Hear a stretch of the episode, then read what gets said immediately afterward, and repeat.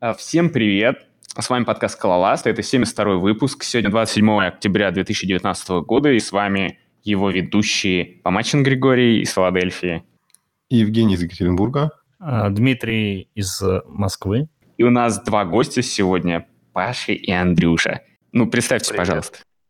Меня зовут Андрей Титов. Я работаю senior Spark инженером в компании NVIDIA и занимаюсь э, дата-процессингом на стримах. Ну, и в основном использую Spark. Э, меня зовут Паш Клеменков, я работаю Chief Data Scientist в команде дат-платформы NVIDIA. Ну и в свободное от работы время для души рулю сообщества Moscow Spark. В общем, все это супер круто. И, наверное, сейчас мы зачитаем патронов перед тем, как начнем выпуск. А поэтому можете проскро... проскроллить этот момент. В общем, спасибо нашим патронам Александру Бабину, Алексею, Александру Федорову, Александру Семенову, Александру Шарихину, Александру Ашлакову, Алексею Вахменину, Алерксману, Артему Соколову, Enterprise Java Примату и Галю Табачнику, Майку Турченкову, Михаилу Турновскому, Олегу Нижнику, Павелу Дмитрюку, Cat, Саве, Stackflow, Виктору Москвичу, Виктору Тараненко, Лолкету, Алексею Троицкому. Не удаляйте сырые выпуски с Ютуба «Люблю помаченную», Хаскел Кари, Этис Атис Аниматис и Юрию Бадалянцу. Спасибо вам, что донатите и поддерживаете нас. А теперь давайте перейдем к нашим гостям и спросим что за NVIDIA такая вообще и что вы там делаете? И у меня еще вопрос будет сразу. А реально позиция называется Senior Spark инженер или как-то по-другому? Ну, это следующий вопрос сразу. Давайте начну про NVIDIA. Э, вообще работать в NVIDIA в России очень сложно, потому что когда ты говоришь, что ты работаешь в NVIDIA, все думают, что ты это, продаешь телевизоры и телефоны. А, но нет, э, мы работаем в компании NVIDIA. Это, значит, э, те ребята, которые занимаются производством а, а, GPU, э, то есть графических процессоров и, соответственно, всей экосистемы вокруг вычислений на GPU. Конкретно мы с Андрюхой работаем в команде дат-платформы, которая, собственно, собирает э, те данные, которые пользователи разрешают э, нам с них собирать, телеметрию с нашего железа, кучу всякого внутреннего, внутренней датки и каким-то образом это обрабатываем и делаем на этом какую-то аналитику. А как так получается, что Spark и GPU и NVIDIA разве вот Ему нельзя просто делать аналитику на GPU, или нам именно прям распределенно и пытаться еще запихнуть Spark, ведь Spark больше о CPU раньше был. Ну, тут как бы вопрос такой. Э, Spark, Spark on GPU, мы, наверное, про это еще чуть позже э, поговорим.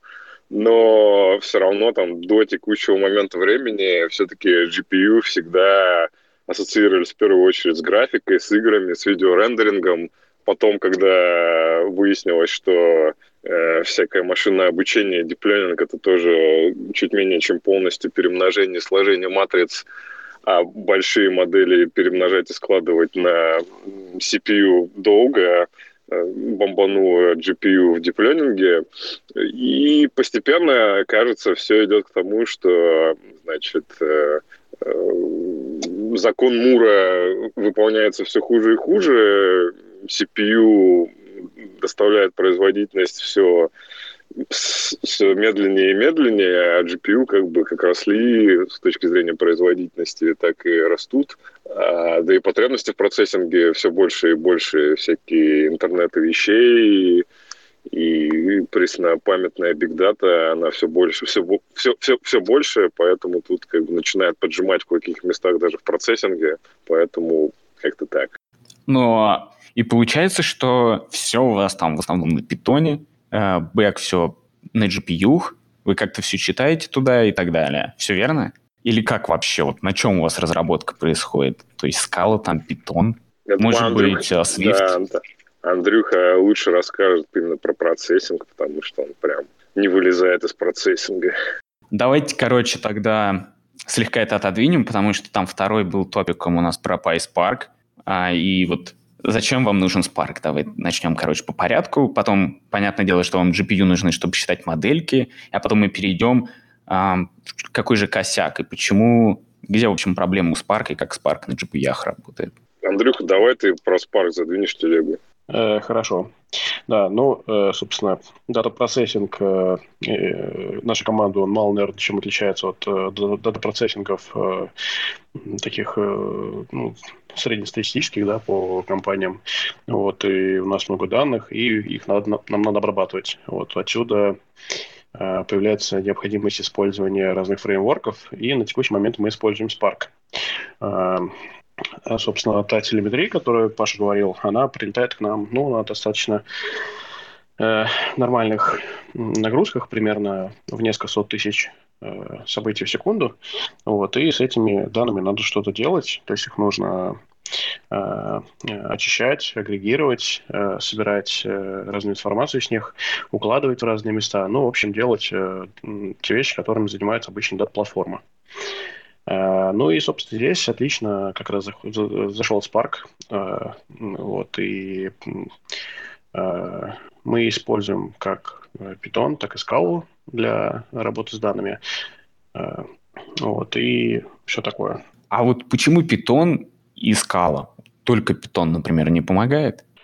Ну, тут есть несколько моментов. Первый, наверное, это историческая составляющая, да, то, что есть большое количество кода, которое написано на питоне. И даже а, учитывая все его а, недостатки, связанные именно в связке со Spark, а, в, момент, в моменте съехать с него на классную производительную скалу не получается. Это первый момент. Второй момент, то что если недостатки у питона есть, и часть э, обработки данных приходится делать на скале, поскольку на питоне это работает ну, слишком уж медленно. Ну, приведу, например, пример. Э, в нашем дата-процессинге мы сейчас имеем дело с э, вложенными типами данных. Например, массив, массивов, структур, массивов, структур. Вот такие вот э, трех, трех иногда большемерные структуры. И если попытаться делать это на Pandas UTF, ну, вряд ли это получится по той простой причине, что Pandas EDF просто не поддерживает такие типы. А, да и, в общем-то, наверное, работать нам будет не очень быстро. А, поэтому мы нашли такой workaround, ну, не то, что мы нашли, а мы используем такой workaround, как uh, Scala UD функции и проталкивание их в uh, PySpark с помощью регистрирования этих функций и использования их uh, в SQL Expression. Вот, это позволяет, с одной стороны, использовать Python как э, основной язык разработки, да, а, использовать код, который уже написан другими людьми, вот так, и, в общем-то, те моменты, которые у нас э, являются нам ботлнеками в той или иной мере, э, мы реализуем именно на скале. А вот нету ли тут подводных камней никаких? Потому что UDF, ее надо сериализовать, отправить на Spark, или вы тут уже используете что-то такое крутое, типа Apache Arrow, или ну, может быть, как-то придумали, потому что получается сериализация вечная. Если тензоры большие, то гонять из питона в скалу что-то достаточно долго. Или вы все прям читаете из скалы, делаете, что можно в скале, а потом уже в питон только выгружаете. А, погоди, я имею в виду UDF, которые а, э, регистрируются через Register Java UDF Function, вот, которая существует в скале рядом с, рядом с данными. Вот, и, Понял, а я думал про питоновские да. девки. Нет, нет, нет, нет. Э, э, питоновские девки э, очень сомнительно себя показывают. Вот, и до тех пор, пока, ну, я, естественно, основываюсь на своем опыте, пока их немного, да, то, в принципе, все работает неплохо. Я говорю о Pandas UDF. Но когда, скажем, на каждый датафрейм тебе нужно там применить, я не знаю, там 50 UDF, Pandas UDF, то это все начинает жутко тормозить.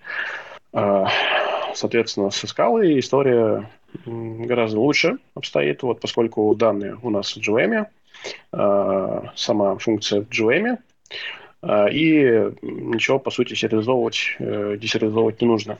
Но тут есть, э, как ты правильно сказал, подводные камни.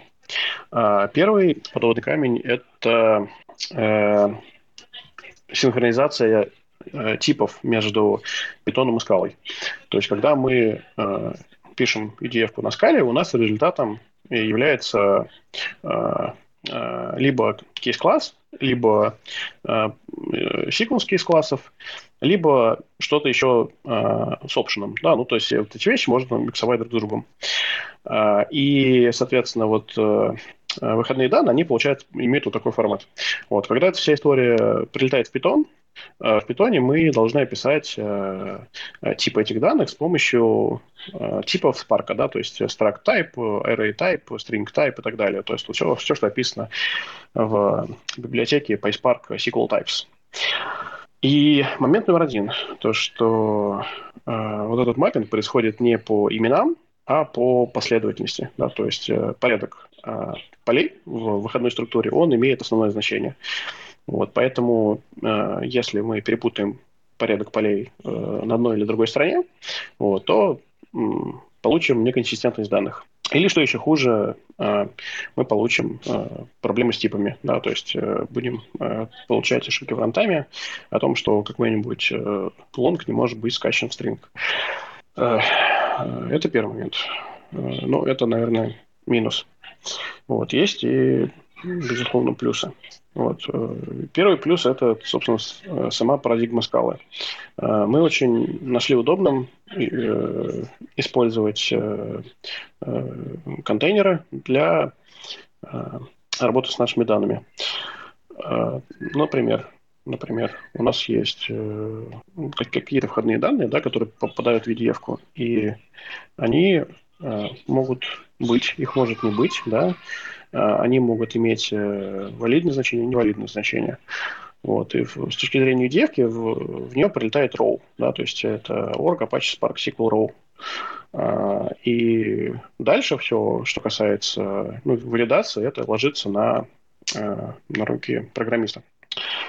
И вот здесь мы, собственно, написали э, некоторый контейнер, похожий на option, да, который полностью умеет все все, что мы делаем с обычными э, типами данных, например, сложение, вычитание, да, там, работа со строками. Вот. И особенность этого контейнера заключается в том, что мы можем э, добавить э, логирование всех операций, которые происходят внутри EDF. Вот. И нам не нужно будет э, через какие-то сайд-эффекты э, сохранять результат ну, промежуточных шагов и потом их куда-то логировать. Да, то есть, упаси боже, там, не знаю, в консоль куда-нибудь писать или еще что-то. Вот. Вместо этого мы просто используем этот контейнер как э, э, такой содержащий всю информацию о э, ходе работы э. Вот, и в конце мы возвращаем, помимо самих результатов, мы возвращаем еще и э, э те результат, те ошибки, да, те какие-то проблемные моменты, которые у нас с данными произошли.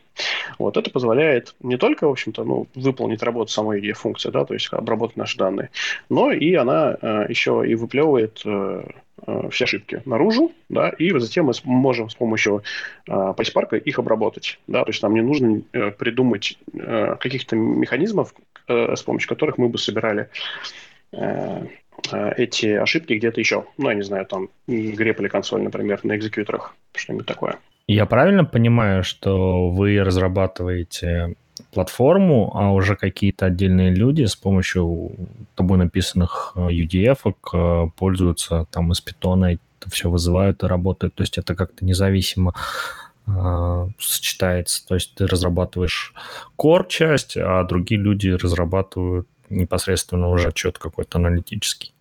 А, ну, вообще э, количество участников этого процесса, оно несколько больше.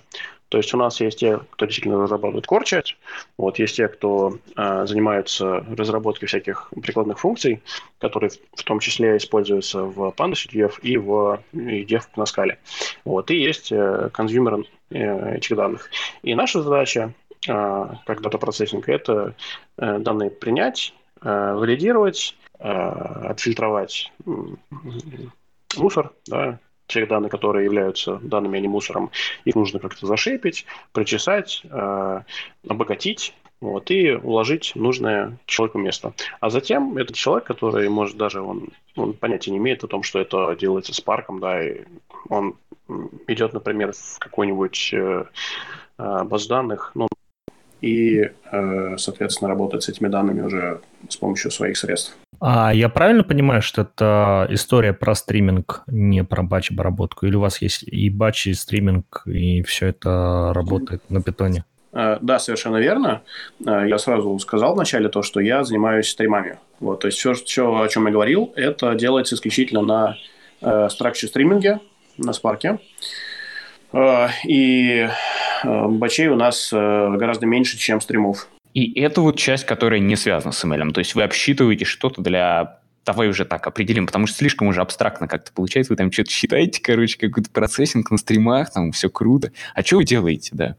Можно а... как-нибудь, типа, какого рода данные, например, там, для подготовки email и так далее. Я просто пытаюсь нас это подогнать, чтобы э, мы как-то объяснили, как это связано с будущим обсуждением email. Ну, э, давай так, да, тут, в общем-то, наш дата-процессинг ничем не отличается от, от всех остальных. То есть мы процессим данные, вот, и затем они действительно используются для построения моделей, для построения какой-то BI-логики, э, для, ну, для всего, что, что, что может. Вот, поэтому я не могу как-то э, э, сконцентрироваться на какой-то одной части, вот тут, мне кажется, ну, просто в этом не будет большого смысла. А, но то, что ты говоришь, да, а, часть тех данных, которые мы процессим на стримах, оно затем используется уже в email.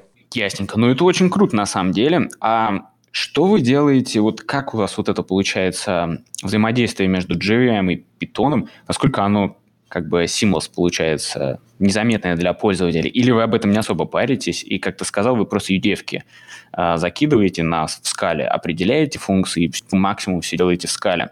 У меня просто тут был недавно интересный кейс, что хотелось такое бесшовное взаимодействие сделать еще и с питоном, то есть, например, что-то взять в скале, при, э, посчитать, выплюнуть NumPy с минимумом там решейпов, то есть все, подготовить все форматы в скале и потом там какой-нибудь инмерный NumPy выплюнуть, и чтобы уже scientist, он уже не парился о том, что вот у него там какой-то тип непонятный вернулся, а вот у него просто NumPy, он уже знает, как его резать и так далее.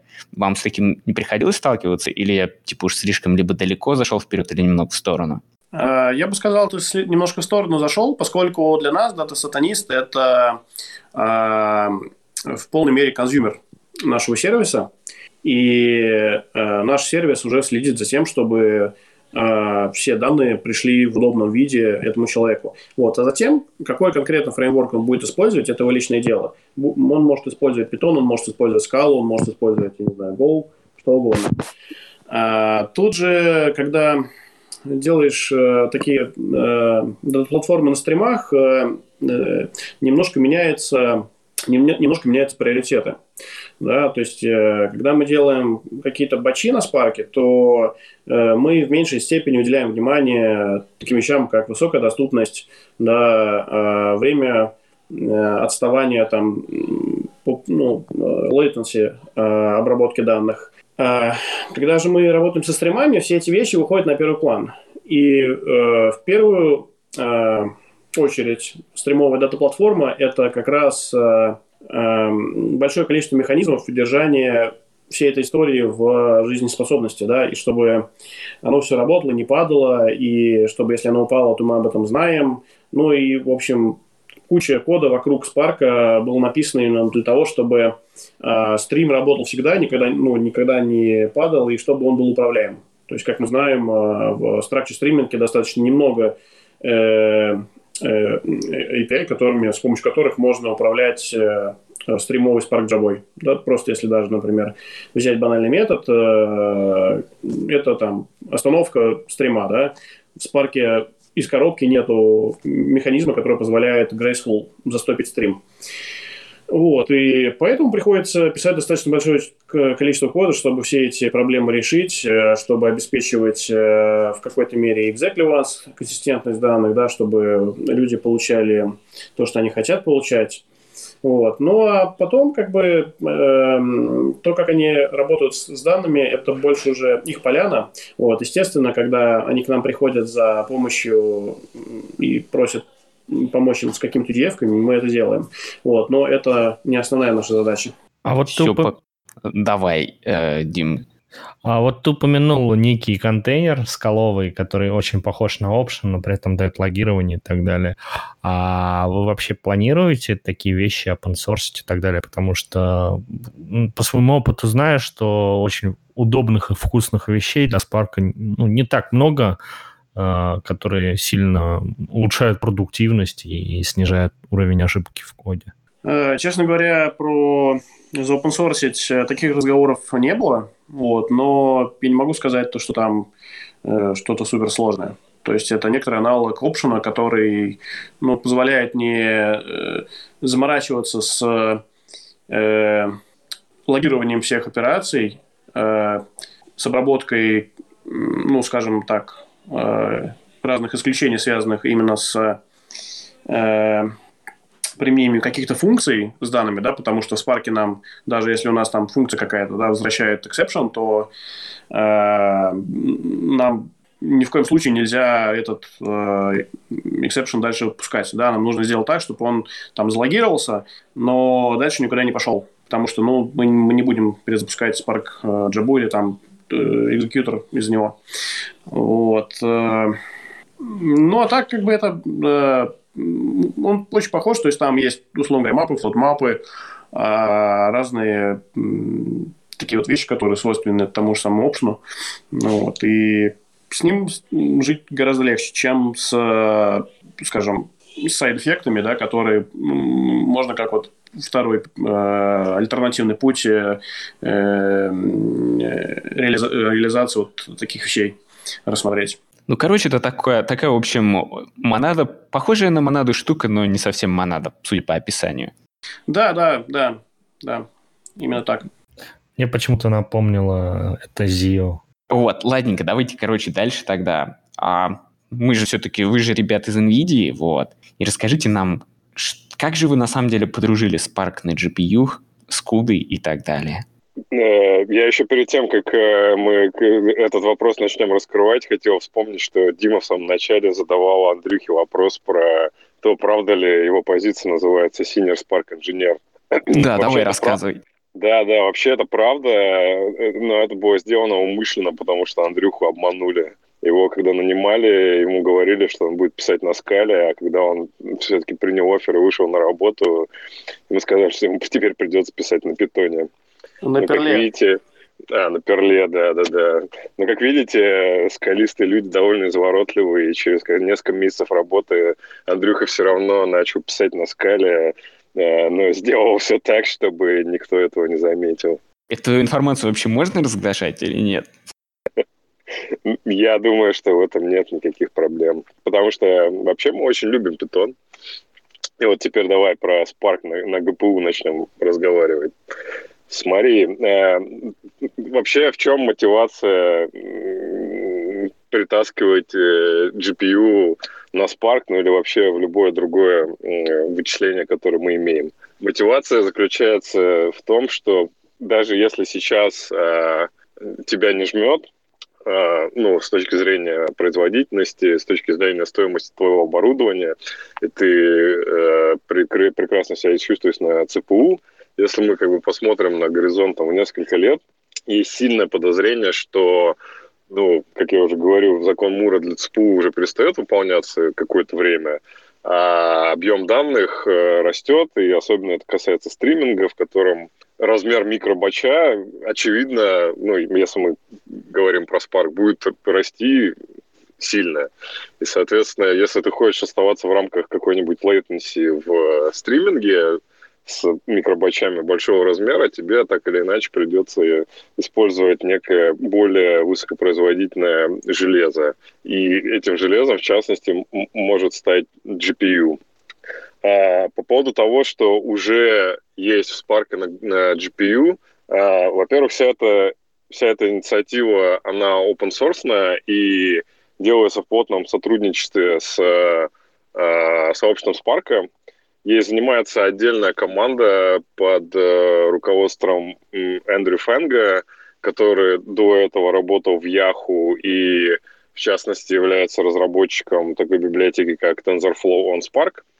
А, что там есть сейчас? Сейчас там есть э, реализация XGBoost это библиотека ML для градиентного бустинга на Spark на GPU, то есть как бы это полноценные эстиматоры, полноценные трансформеры Spark ML, которые в распределенном режиме seamless на Spark может взять спарковский датафрейм э, и обучить э, модельку на GPU. Э, и сейчас э, ведется активная работа по портированию операций, э, которые доступны в Spark SQL, э, собственно, на, на, на GPU. Э, есть большое подозрение, что первые релизы этих, этой вещи будут доступны там в следующем году. Возможно, на NVIDIA конференции GTC уже будет какой-то peek. Мы с ребятами, которые делают Spark на GPU, работаем именно как э, клиенты, консюмеры, то есть мы берем их билды, э, прогоняем на них наши workload, смотрим, работает, не работает, стало ли лучше и оптимальнее, э, даем им какой-то фидбэк и как бы вот в таком вот э, коллаборируем для того, чтобы доставить Spark на GPU. Пипец. А вот э, какие проблемы у вас с этим возникают? И вообще есть э, boost performance а или нету на данный момент?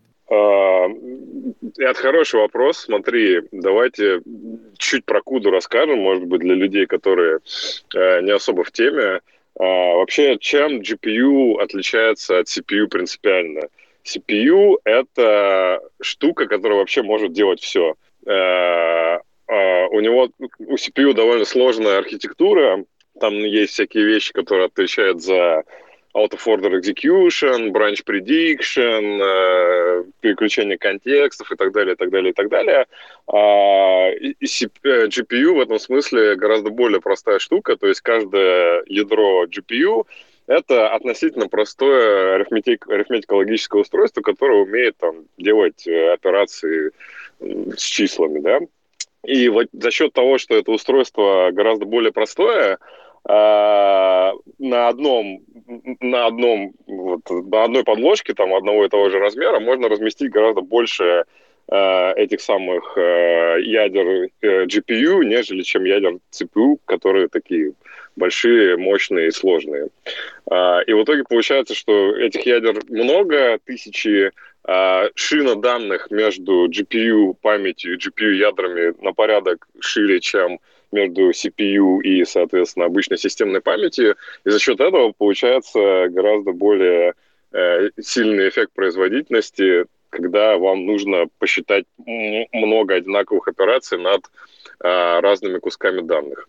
И отсюда возникает, что, возникает штука, что в целом многие операции, типа, не знаю, подсчет каких-нибудь агрегатов на группировок, э, на группировках, э, все арифметические там операции, Э, они в целом довольно легко переносятся на GPU и на CUDA э, и дают довольно сильный перформанс.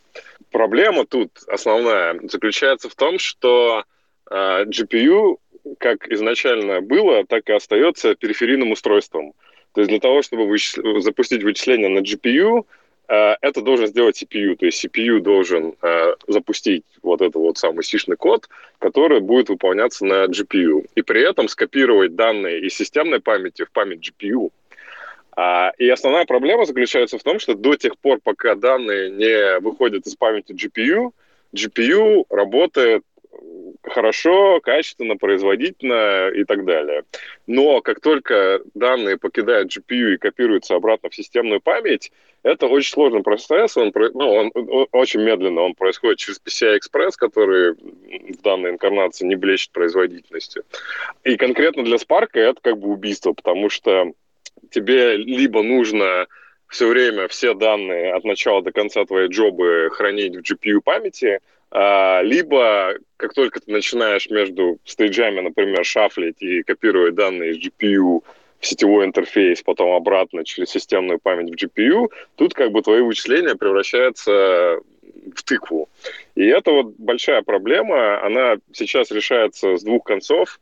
А, первое решение это то, что э, есть такая штука, как GPU Direct Storage, это библиотека, которая позволяет писать из э, GPU и читать из, из, из GPU непосредственно сетевой интерфейс и в диск, и в обратную сторону таким же образом.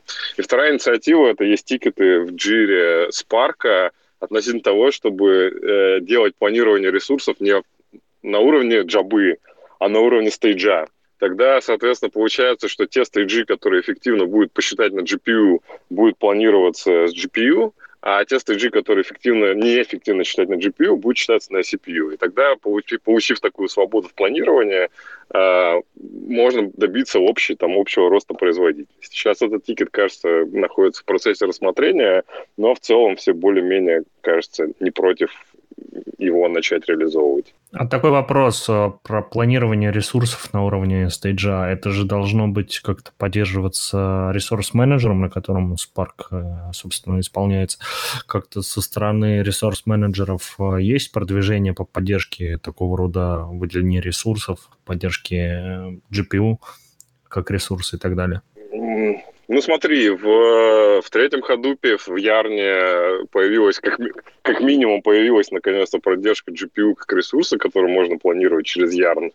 Э, я не очень в курсе, кажется, что там типа планирование именно на уровне стейджей, стейджей, когда у тебя типа уже поднят application master, кажется, такого, такого нет.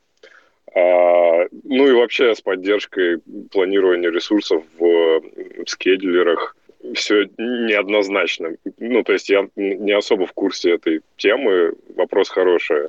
Но в целом, если посмотреть на то, как вообще реализуются какие-то вещи в разрозненных фреймворках, в частности, там вот Arrow, о, которых, о котором Гриша спрашивал, все настолько не быстро, печально и неоднозначно, что может быть все не так уж радужно. То есть потенциально при, потенциально все приедут на Кубер, естественно. Ну, у Кубера свои там заморочки. Вот. А почему мне интересно было именно момент копирования данных? Потому что, ну, я занимаюсь картиночками, да, и у нас вот возникает вот эта проблема, то, что, ну, например, ты что-то случайно грузанул в свою память, и потом тебе надо все это затрансферить в GPU. GPU что-то посчитать и отправить назад.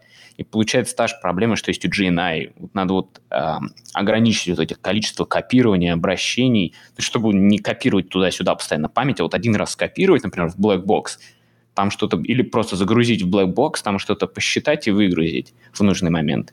Ну да, собственно, это основная проблема. Даже если мы не коснемся Spark, а возьмем любую, любое другое нечто, что работает на GPU, там все та же самая проблема. То есть, типа, управление памятью, оно все еще довольно ручное. То есть, типа, если у тебя не влезает в память GPU, ты, то, то ты получишь вполне себе out of memory exception и будешь вынужден ручками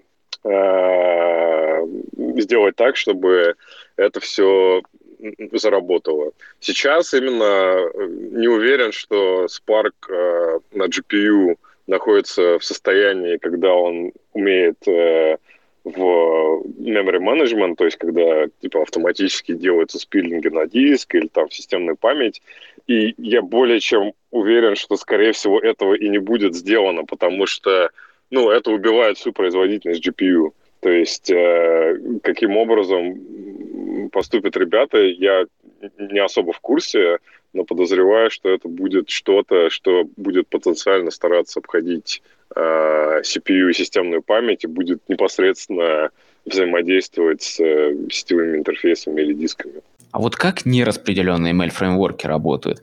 Я вот видел э, Ray, по-моему, называется, фреймворк, который вот как раз э, вот сконцентрирован вокруг Arrow, и чтобы они э, гоняли туда-сюда память и не сериализовали, не десериализовывали ее. Ну, то есть сэкономить на вот таких простейших операциях, которые очень могут быть медленными, особенно в питоне, когда ты пытаешься пиклить и анпиклить что-то. Это вообще работает или нет? Какие вот проблемы есть у Spark? И вообще Arrow поможет или нет? И пробовались вы? Потому что я видел, что у Arrow есть э, поддержка куды, ну смотри, э, тут, короче, история такая. Arrow вообще клевая. То есть э, все, что заявляет Уэс Маккинзи и там и сообщество, которое вокруг Arrow, это реально круто. То есть, типа, колоночный формат, который, по идее, может мапить память из процесса в процесс без копирования.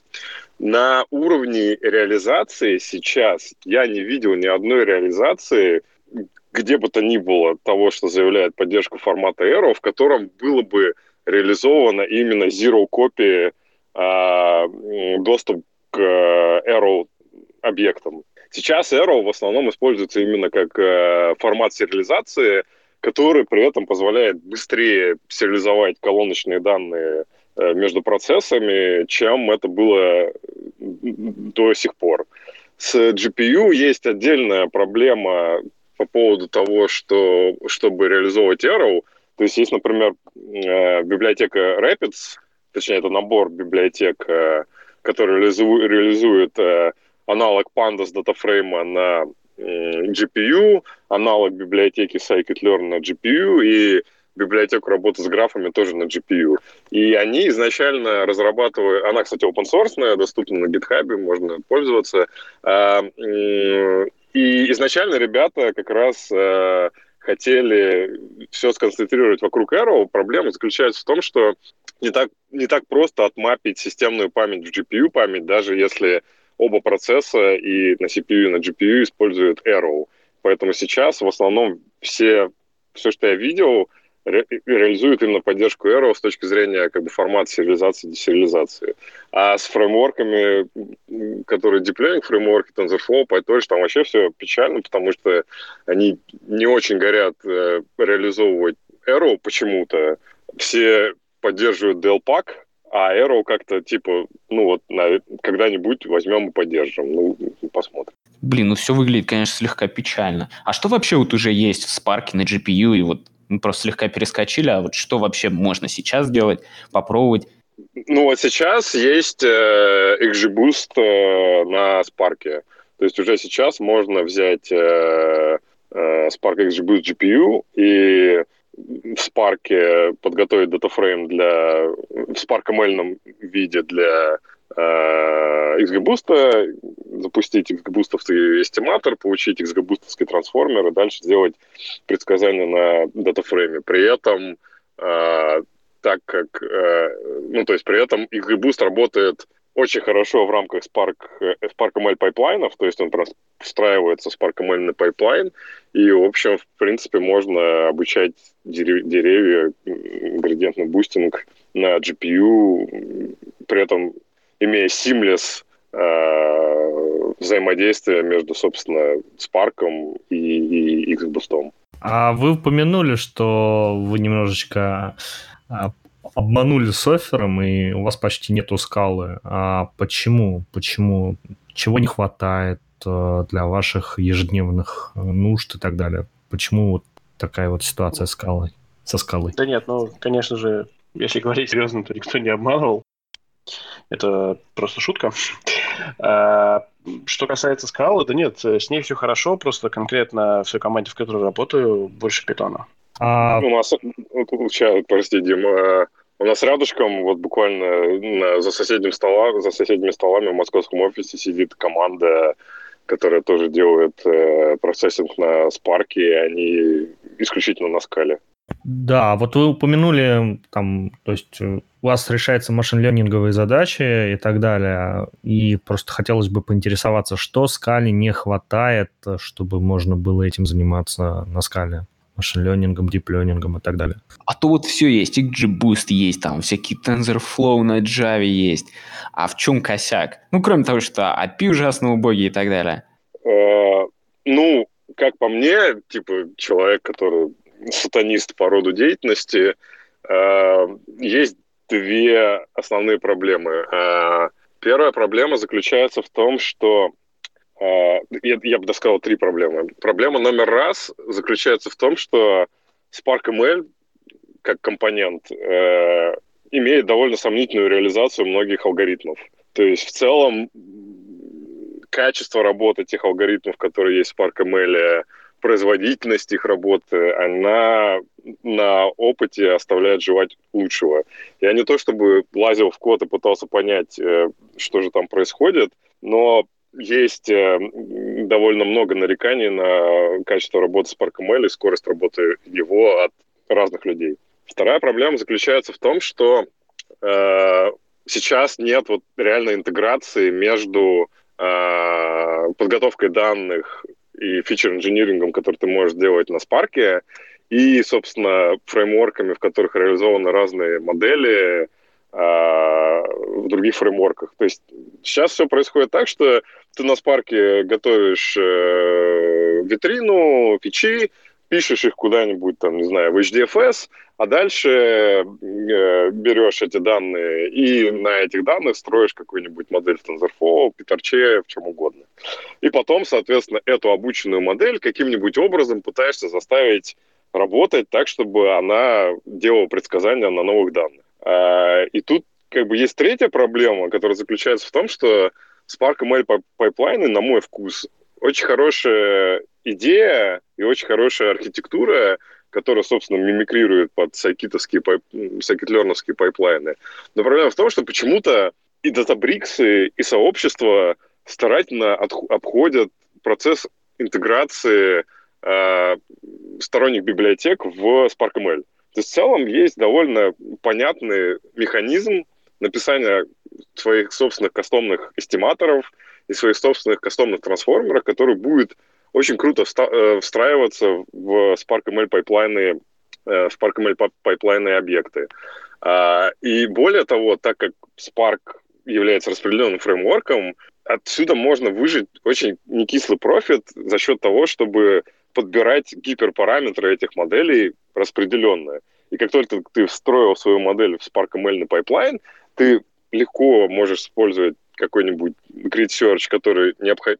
уже встроен в Spark ML, либо использовать какие-нибудь сторонние библиотеки, как, например, PravdaML от Одноклассников, где реализованы гораздо более возвышенные байесовские методы подбора гиперпараметров. И вот в итоге получается как бы три проблемы, которые ну, вот, не позволяют эффективно э, реализовывать ML-пайплайны на Spark, прям чтобы было бах, круто. А вот вообще на Scala какая ситуация? Если вот отойти немножко от Spark, вообще на Scala можно делать что-то ML или нет? И опять же проблема возникает в том, что никто не хочет поддерживать, никто не использует, доков нету и так далее. Ну, тут давайте будем честны, да, все-таки, что весь Data Science — это про питон. То есть, ну, довольно сложно найти э, библиотеки хорошего уровня, качественной реализации с большим сообществом, широко используемые, которые не написаны на питоне. И тут, кстати, вот мы с Андрюхой были э, на Spark Summit европейском недавно, и там один из кинотов давал, собственно, э, один из основателей Scikit-Learn, э, который приводил довольно интересный график относительно того, что на Quora, кажется, или на KD Nuggets из года в год э, делают опрос людей, дата-сайентистов, с какими объемами данных вы работаете. И удивительным образом из года в год нет тренда. То есть в целом большинство дата-сайентистов, если построить гистограмму, работают за датасетами объемом там типа гигабайт, 10 гигабайт, ну максимум там типа 20 гигабайт. И только как бы очень, очень небольшой хвост работает с реально там терабайтными данными и так далее. И поэтому тут в целом никогда именно с точки зрения решения data science задач в большинстве случаев не возникает необходимости использовать э, распределенные фреймворки. Э, в этом, ну, конкретно касательно скалы, мне вообще говорить трудно, потому что я там в основном про питон, но кажется, что как минимум в России есть вот одноклассники, которые плотно сидят на спарке, на скале, плотно контрибьютят в э, Spark, и у них есть свой собственный фреймворк Правда ML, который довольно хорошее и качественное расширение Spark ML. Поэтому, ну, наверное, не все так плохо, просто, ну, сам Data Science, он не про скалы совсем, а, а, а, а про питон. Что-то как-то слегка грустно на самом деле. Ну да, я тоже это столкнулся с тем, что когда я говорил с дата-сайентистами, что они хотят видеть, они хотят видеть NumPy. И все, вот потому что у тебя есть матрица, она инмерная, ты можешь делать с ней все, что хочешь, резать там и представлять, решейпить. Э, как угодно перемножать, и все уже давно реализовано и поддерживается, и достаточно эффективно. Ну да, все так, все так. Тут как бы поспорить нечего. А там, где у питон начинает жать, то там, собственно, реализовывается что-нибудь на куде, на плюсах, в том же TensorFlow или в PyTorch, который все равно абстрагируется от конечного пользователя питоновским интерфейсом, и все более-менее работает замечательно. Ладно, тут а, ты напомнил про саммит. Что там было на саммите-то про Spark? Каково будущее Spark с ML, MPI и так далее? Я очень много раз сказал слово «и так далее», на это слово «паразит» надо гонять. Давай я расскажу про email часть, потому что я в основном был на, на ней, а Андрюха расскажет про Spark.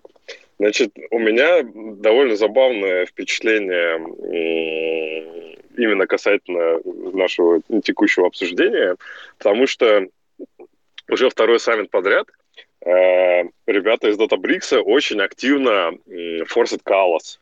Калас, если кто не знает, это такой типа новый интерфейс работы со Spark, который э, реализует э, API Pandas, э, но только в Spark.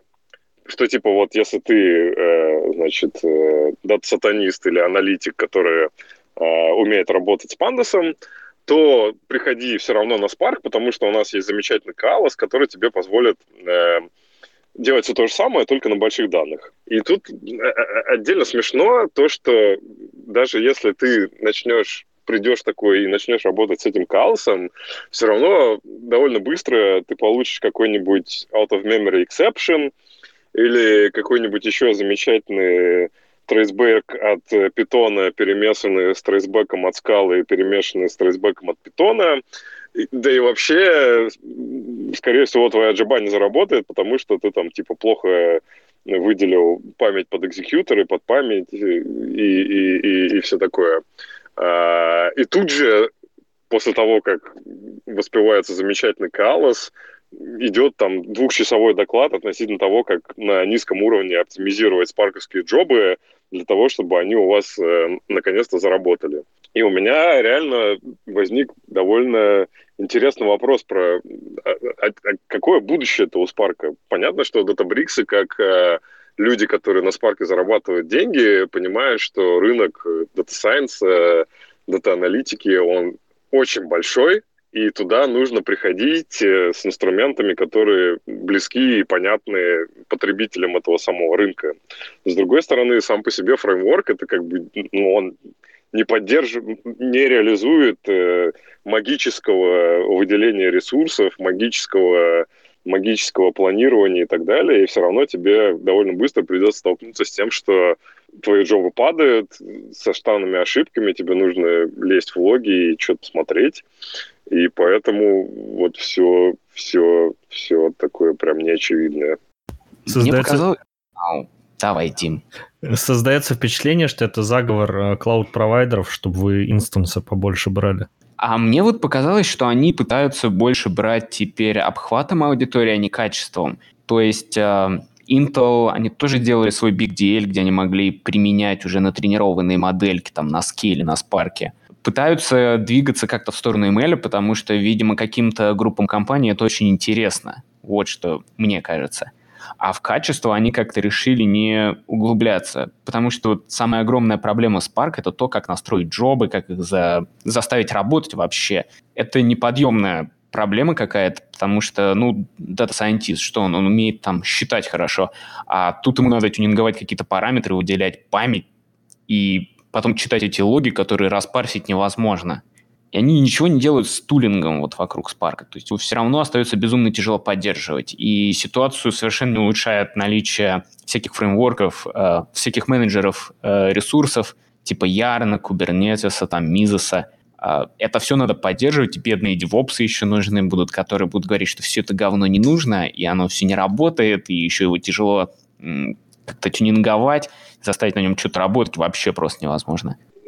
Ну, тут, кстати, про тулинг вопрос хороший, потому что, например, ну, так как, опять же, Databricks зарабатывает деньги на, на, на Databricks, на Spark, в Databricks это как бы очень много всяких э, прикольных плюшек.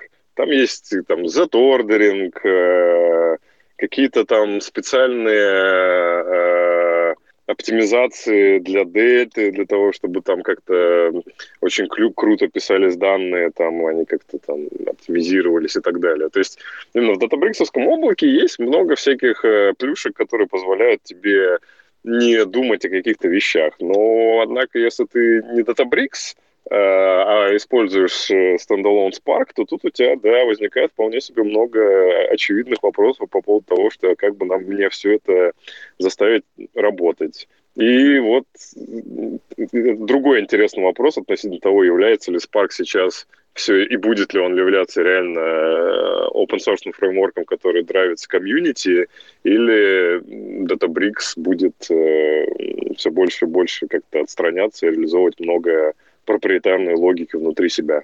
Ну, вроде он как-то уже давно такой больше company-driven. У них есть заказ, они делают его и вносят, мерживают странные пиары, пусть даже в open source. Стоит тот а, та поддержка картинок, которую Microsoft реализовала, просто какой-то непонятный рудимент, они его вмержили, и даже непонятно зачем. Ну нет, понятно зачем. Они там решали какие-то ML-задачки, им нужен был просто интерфейс, чтобы читать картиночки, PNG-шки всякие, выписывать их. Но сам, сам вот, сама поддержка какая-то неполноценная, что ли. То есть, получается, какие-то компании приходят, вливают денег, заказывают, грубо говоря, у этого open source. Ну, как весь open source делается, да? Не, ну вот сейчас мы с тобой как бы поговорили про ML, там ML и Spark, это все равно такая, типа, история очень сложного взаимодействия. Вот, типа, Андрюх, расскажи, что ты, что ты вынес из Spark Summit? Кажется, конкретно, если отвлечься от Spark как э, фреймворка для того, чтобы делать на нем какой-то ML, а как фреймворк, который, на котором делается процессинг, там все не так уж плохо. Э, ну, вообще, я, конечно, ну, не то, что был разочарован, нет, но с моей точки зрения с проксами достаточно жиденький э, получился с точки зрения именно э, дата-инженерии. Вот, именно с точки зрения сложных э, докладов, да, технических. Вот, э, если так э, вкратце обрисовать, то за что топили на Spark Summit, именно по инженерке, то топ-1 это, конечно же, Дельта. А, про дельту они рассказывали в течение всех э, двух дней, э, постоянно, с разных ракурсов, и преподносили ее как э, замену пакета, ОРС и вообще всего-всего-всего. Но, значит, да, ну, для тех, кто не знает, что такое дельта, это новый формат хранения данных, основанный на паркете. И э, его особенностью является наличие некоторых расширенных функций в части атомарности, консистентности, возможности параллельной записи, а, наличия таких вещей, как, например, машины времени, ну и так далее. Но э, реализация имеет э, определенные проблемы. И вот если, например, вспомнить э, такой э, проект, как э, Hive Asset, по сути, там похожие вещи пытались сделать, но выливалось это в то, что если мы пытаемся, например, э, наши новые данные смержить с старыми, то у нас начинает платиться в огромных количествах новые файлики на HDFS, потом нам нужно запускать э, несколько разных компакшенов, некоторые из них там в процессе отваливаются, в итоге количество файлов экспоненциально растет, начинает страдать HDFS, ну и так далее, и так далее. А, так вот, здесь примерно то же самое. Вот, и я пообщался, успел пообщаться с несколькими людьми, которые э, у себя его на проде юзают, и, в принципе, мои опасения подтвердились. Э, по их словам, э, до тех пор, пока ты просто пишешь в э, дельту, ну, примерно как в паркет, то все неплохо. Затем, когда ты пытаешься использовать все эти вот новомодные фичи, например, как такие как merge, данных, то все начинает немножечко подтормаживать, либо разъезжаться. А, ну, это то, что касается дельты. А, в остальном, а, я, честно говоря, ну, там было несколько еще интересных докладов по инженерке, но все они сводились к, либо к troubleshooting у, да, вот э, там Э, был доклад, про, как раз про который Паша упоминал, про то, как э, трэблшутить проблемы Data Skew, репартиционировать данные, искать э, причины замедления конкретных тасков в Spark, но все это, в общем-то, упирается в изучение Spark UI и, и не более. Не более. Вот. И третий, э, третья часть, то, что мне понравилось, это были выступления Ясика, а, Ясик Лесковский, по-моему, фамилия. Вот, он как раз делал, сделал интересный доклад из Live по созданию кастомных uh, data source на, для Spark SQL. Вот, и второй доклад был про stateful стримы, про то, как это все под капотом работает uh, и как это можно использовать. Вот. Ну, а вот так вот, чего, ну, с моей точки зрения, не хватает, а, ну, есть достаточно большое действительно число таких, а, даже можно сказать, маленьких проблем, ну, банально, например, кейс. Вот вы читаете большой вложенный JSON, да, тоже с кучей там массивов и так далее. Для этого у вас есть ну, достаточно немного вариантов, как это сделать. Есть вот у Spark такая функция from JSON. Она принимает, собственно, ваш, э, ваш стринг с JSON и Э, схему. Так вот, э, если хотя бы одно поле где-нибудь в недрах этого JSON будет иметь неправильный тип, даже достаточно будет, чтобы э, тип был, допустим, там signed in, да, а в него, в него прилетел unsigned in. И все, и, и, и вся ваша колонка, она превратится в null. То есть это же ужасно с точки зрения именно дата-процессинга. Это приходится там придумывать какие-то страшные вещи, чтобы это все решать. Вот. И вот э, ничего про это рассказано не было. А, ребята из Гугла, да, ребята из Гугла достаточно интересный доклад сделали, и там они упомянули такой проект, как Crail. А, идея этого проекта заключается в том, чтобы максимально утилизировать а, высокоскоростную сеть, RDMA, а, InfiniBand, э, э, шустрые SSD-шки NVMe-шные и использовать э, такой некоторый распределенный temporary storage, как external shuffle сервис для Spark. Вот. И а, вроде как даже сейчас уже можно а, что-то попробовать настроить, по- сделать какой-то proof of concept. Как-то так. Блин, ну ссылочку... Не, ну, а, давай. Да, да, погоди. А как же на кейноуте было объявлено, что в трейдинг парке наконец-то появится Broadcast Hash Join? Это то, чего мы ждали так давно. А, да, сори, я прям что-то как-то вылетел у меня это из головы. А, значит, э, начался Spark Summit, вот вышел э, ну, CTO, то ли CEO, и с э, таким довольным лицом сказал, что теперь у нас в парке в третьем теперь у нас в третьем спарке появится а, бродкаст хэшджойны, и, и, и на этом все. А, ну, видимо, они что-то другое имели в виду. Наверное, они имели в виду, что они э, соптимизируют э, триггеры, по которым автоматически добавляется хинт да, к бродкаст хэшджойн, но по факту как-то выглядело достаточно слабенько. То есть э, и второе, они сказали, что ну, вот это может быть что-то более интересное.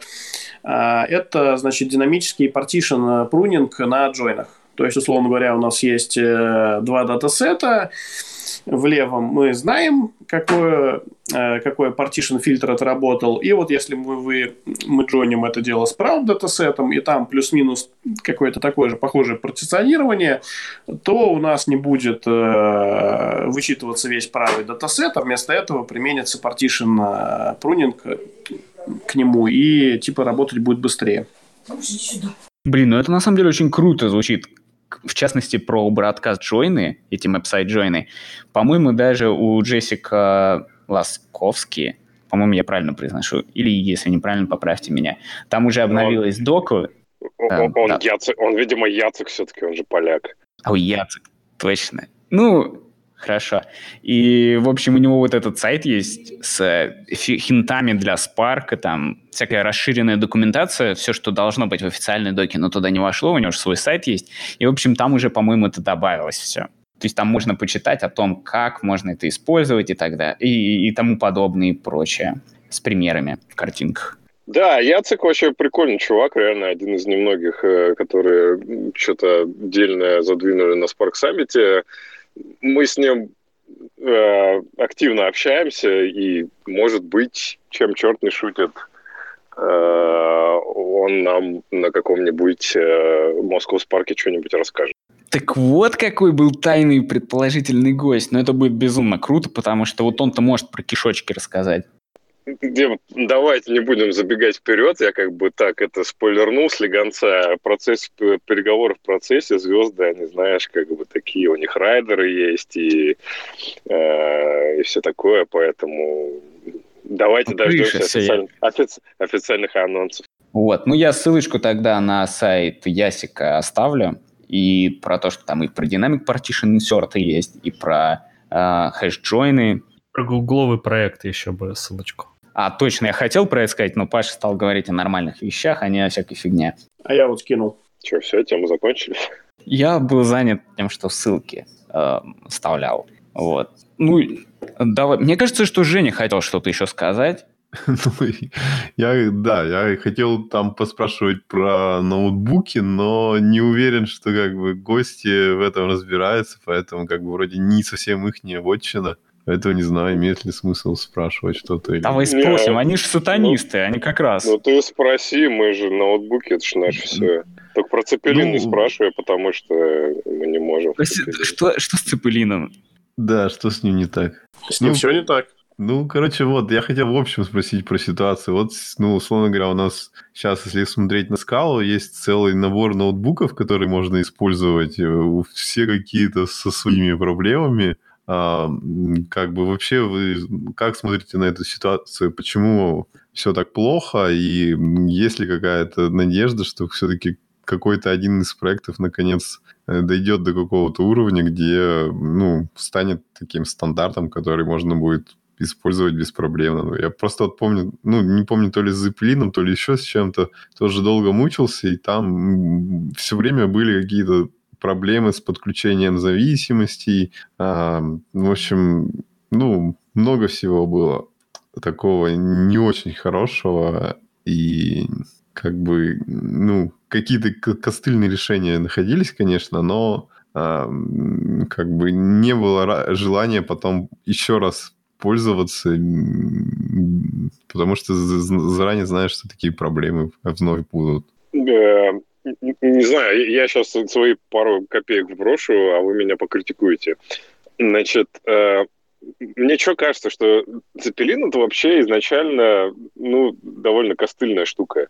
Потому что при том, что скала может быть, э, может работать в, интерактив, в интерактивном режиме, да, и там типа каждая отдельная, каждый отдельный оператор может just-in-time компилируется, все равно Скала — это, ну, на мой вкус, это язык э, компилируемый, поэтому э, история про то, чтобы работать там со скалой в интерактивном режиме, мне кажется, скорее там типа чуждая, нежели чем реально необходимая. Юпитер в этом смысле, так как как бы ноутбук, э, работающий поверх питона, который изначально интерпретируемый язык, которым многие пользуются в интерактивном режиме, он как бы очень органически занимают свою, свою нишу, и там все, ну, там, дата-сайентисты — это основной инструмент работы любого дата-сайентиста. И, и, и PySpark в Jupyter ноутбуке хорошо работает, за исключением некоторых проблем, типа э, того, что нет некой интерактивности. Но, с другой стороны, вот есть замечательные датабриксовские ноутбуки со всеми этими их клевыми мэджиками, где прямо в ячейке отображается статус твоей Spark джабы, где прям в ячейке рисуются графики и так далее. И кажется, тут Абрикс даже собирался его open source, если еще не за open source. Поэтому, мне кажется, ну просто Запилин, на мой, на мой вкус, я сейчас не хочу обидеть скала сообщества, но просто как человек, который там в первую очередь про питон, он, ну, это скорее, типа, надо, чтобы было, нежели реально самостоятельный продукт. Да не переживай ты так, мы все на самом деле хейтим Цепелин, это говно. Да, я хочу прям вот 10 копеек, не 5, а 10 копеек э, вставить. Можешь рубль уже влепить. Рубль, рубль. А, на самом деле у меня очень сильно наболело, потому что, да, скала компилируемый язык и хорошо иметь поддержку нормального компилятора, но когда ты просто исследуешь фреймворк для работы с данными, тебе хотелось бы это все делать интерактивно. А в простом Spark Shell сидеть, ну, это, ну, страшно на самом деле, потому что там там exception выпадет какой-нибудь, и дальше вспоминаешь, что там у тебя где-то наверху написано. Так вот, а, я тестировал сразу несколько ноутбуков, и оказывается, у Jupyter есть поддержка скала вполне нормальная, адекватная, если поставить, к примеру, Тори, или Elmont. Elmont это просто вот пакетом ставится, и все, и все работает. С, то есть можно Spark вызывать, можно с ним работать и так далее. Но у него есть проблема, он основан на Аманите, Аманит э, не поддерживает скалу 2.11, поэтому уже, ну, на последней версии, поэтому фиксы выходят только для скалы 2.12, поэтому вы вынуждены использовать э, вынуждены использовать э, либо 2.11, но оставаться на, со своими проблемами наедине, либо как-то использовать Spark 2.12, но при этом нету всех библиотек на него.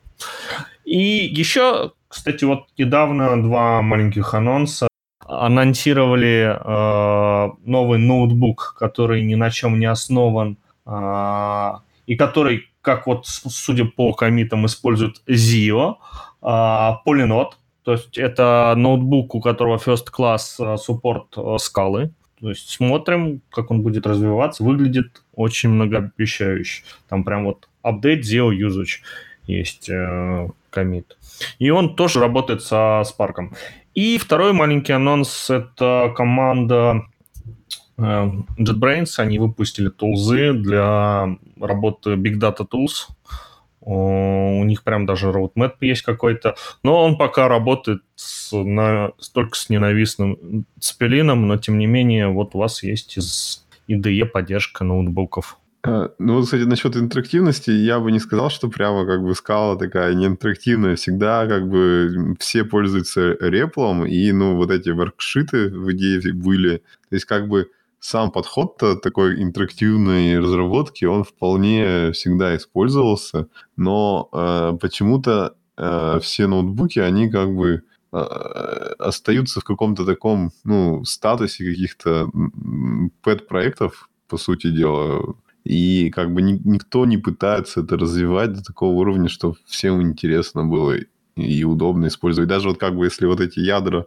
Jupyter, которые с аммонитом, у них всегда проблема в том, что как бы аммонит делается вот одним человеком для своих нужд, он всегда, да, поддерживает какую-то одну версию, хоть там есть старые, но они либо пытаются для своих ноутбуков как-то адаптировать аммонит и какие-то, ну, патчную версию делает, и, соответственно, она сразу отстает или э, уходит в сторону от оригинальной ветки этого аммонита, либо они пытаются использовать его как он есть, и в результате вот получается та же ситуация, что ну, не поддерживаются все версии скала, которые хотелось бы. Ну, то есть всегда получается, что кто-то для себя делает, какую-то задачку решил, э, и можно работать, а, но э, как бы для другого человека это решение уже не подходит.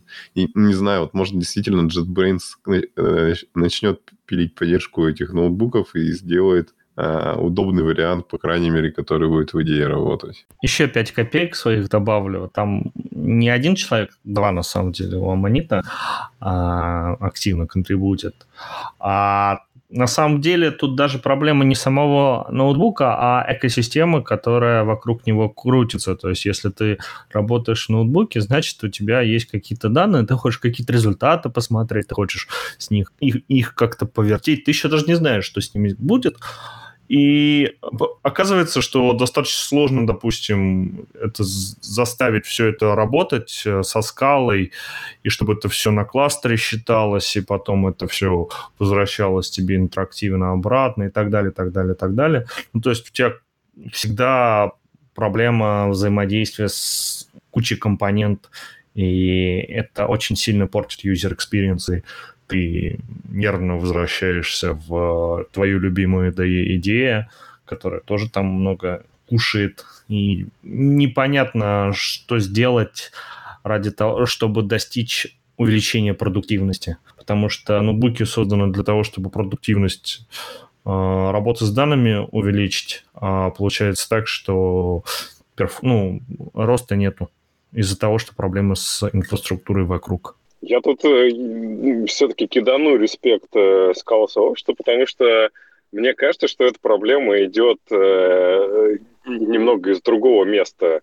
Потому что не хочу обидеть дата-сатанистов, но я повидал на своем веку много разных дата-сатанистов, там, нанимал их на работу и так далее. А, это все-таки в основном люди, не инженеры. А когда ты работаешь со скалой, мое ощущение такое, что ты в первую очередь инженер, который знает про инженерную культуру, про то, что твой код должен быть в модулях, там, в каких-то пакетах, э, про области видимости и так далее. И в целом, как бы, при том, что у тебя есть репл, но все равно ты в этом репле запускаешь какие-то готовые там написанные кусочки кода, и поэтому REPL гораздо эффективнее использовать внутри IDE, потому что у тебя есть какой-то модуль, ты там его правильно оформил, в этом репле запустил, а у Data Science все как-то более, больше хаоса в том, что происходит, и поэтому интерактивный режим в ноутбуке для них это прям вот э, глоток воздуха, а для скала программиста, ну, ну и плохой ноутбук, ну и ладно, найду что-нибудь другое вообще, наверное, не буду ноутбук использовать.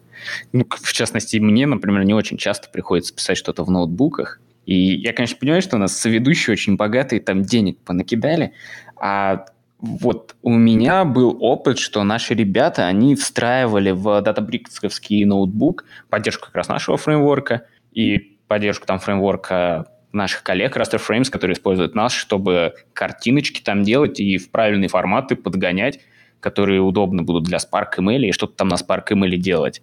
И у меня сложилось впечатление, что они больше хотят это все сделать как сервис. То есть а, не open source, а предоставлять это все как часть своей Databricks платформы. То есть ты там зашел, у тебя удобненький UI, ты там видишь все таски, и вот у тебя классный ноутбук, который действительно лучше, чем вот это все open source. И он работает. Но они хотят это все же сервисом, похоже, предоставлять. Ну, это было мое личное ощущение. Я с ними не работал, так что все, что я говорю, может быть ложью. Ну, я, кстати, разок э, юзал, там действительно все удобно работает. То есть, как бы, ну, вот этого экспириенса, что тебе надо что-то подкручивать, чтобы заработало, нету, ты как бы открыл браузер и что-то делаешь. Так, ладно, да, значит, про чат.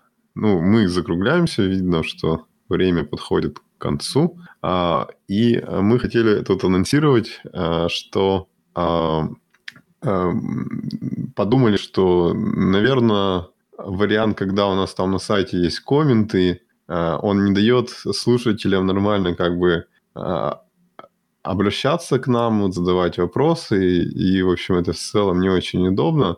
И поэтому мы посмотрели тут в сторону Дискорда, э, которым ну, часто делают какие-то сообщества с каналами, с э, голосовым общением и всякое такое. И, э, видимо, попробуем там сделать возможность, э, ну, как бы открытый чат, в который любой человек может прийти, э, все что угодно там попредлагать э, насчет подкаста, любые темы, и мы постепенно попробуем прийти к такому варианту, когда мы прямо в Дискорде э, ведем запись, и ее транслируем в онлайне, и, соответственно, любой человек может а, например, в чате сказать, я хочу к вам зайти в подкаст и что-нибудь сказать прямо ну, в реальном времени. И мы его тут же можем подключить к записи и, соответственно, а, как на радио спросить и потом выгнать. А, вот. И, в общем, вот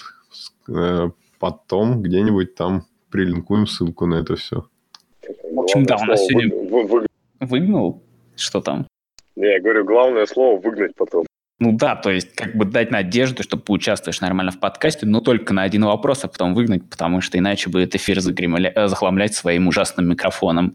Ну ладно, давайте тогда закругляться. В общем, у нас был безумно крутой выпуск, наверное, первый полноценный Спаркалас. И, блин, ну говорить последнее слово гостям как нехорошо, но, в общем, можете прорекламировать э, вашу команду, если хотите захарить или что-нибудь вообще сказать любое, говорить сейчас. Можно даже бессмысленный набор букв.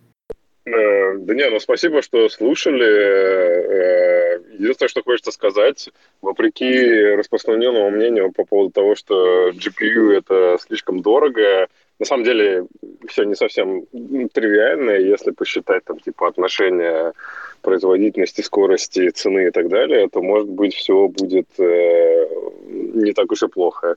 Ну и, в общем, присоединяйтесь э, к нашим проектам, к проекту Rapids, э, который исключительно open source, э, доступен на GitHub, туда можно коммитить э, кто угодно и оставлять ишьюсы. Пробуйте, смотрите, давайте все вместе двинем светлое будущее вперед. А я со своей стороны тоже хочу поблагодарить организаторов э, Скалаза за то, что пригласили. Э, вот, ну, несмотря на то, что э, так вот э, по, по Spark много вопросов, ну, я, например, считаю, то, что это очень все равно крутой фреймворк, и у него он, у него будет еще много этапов развития и на питоне, и на скале.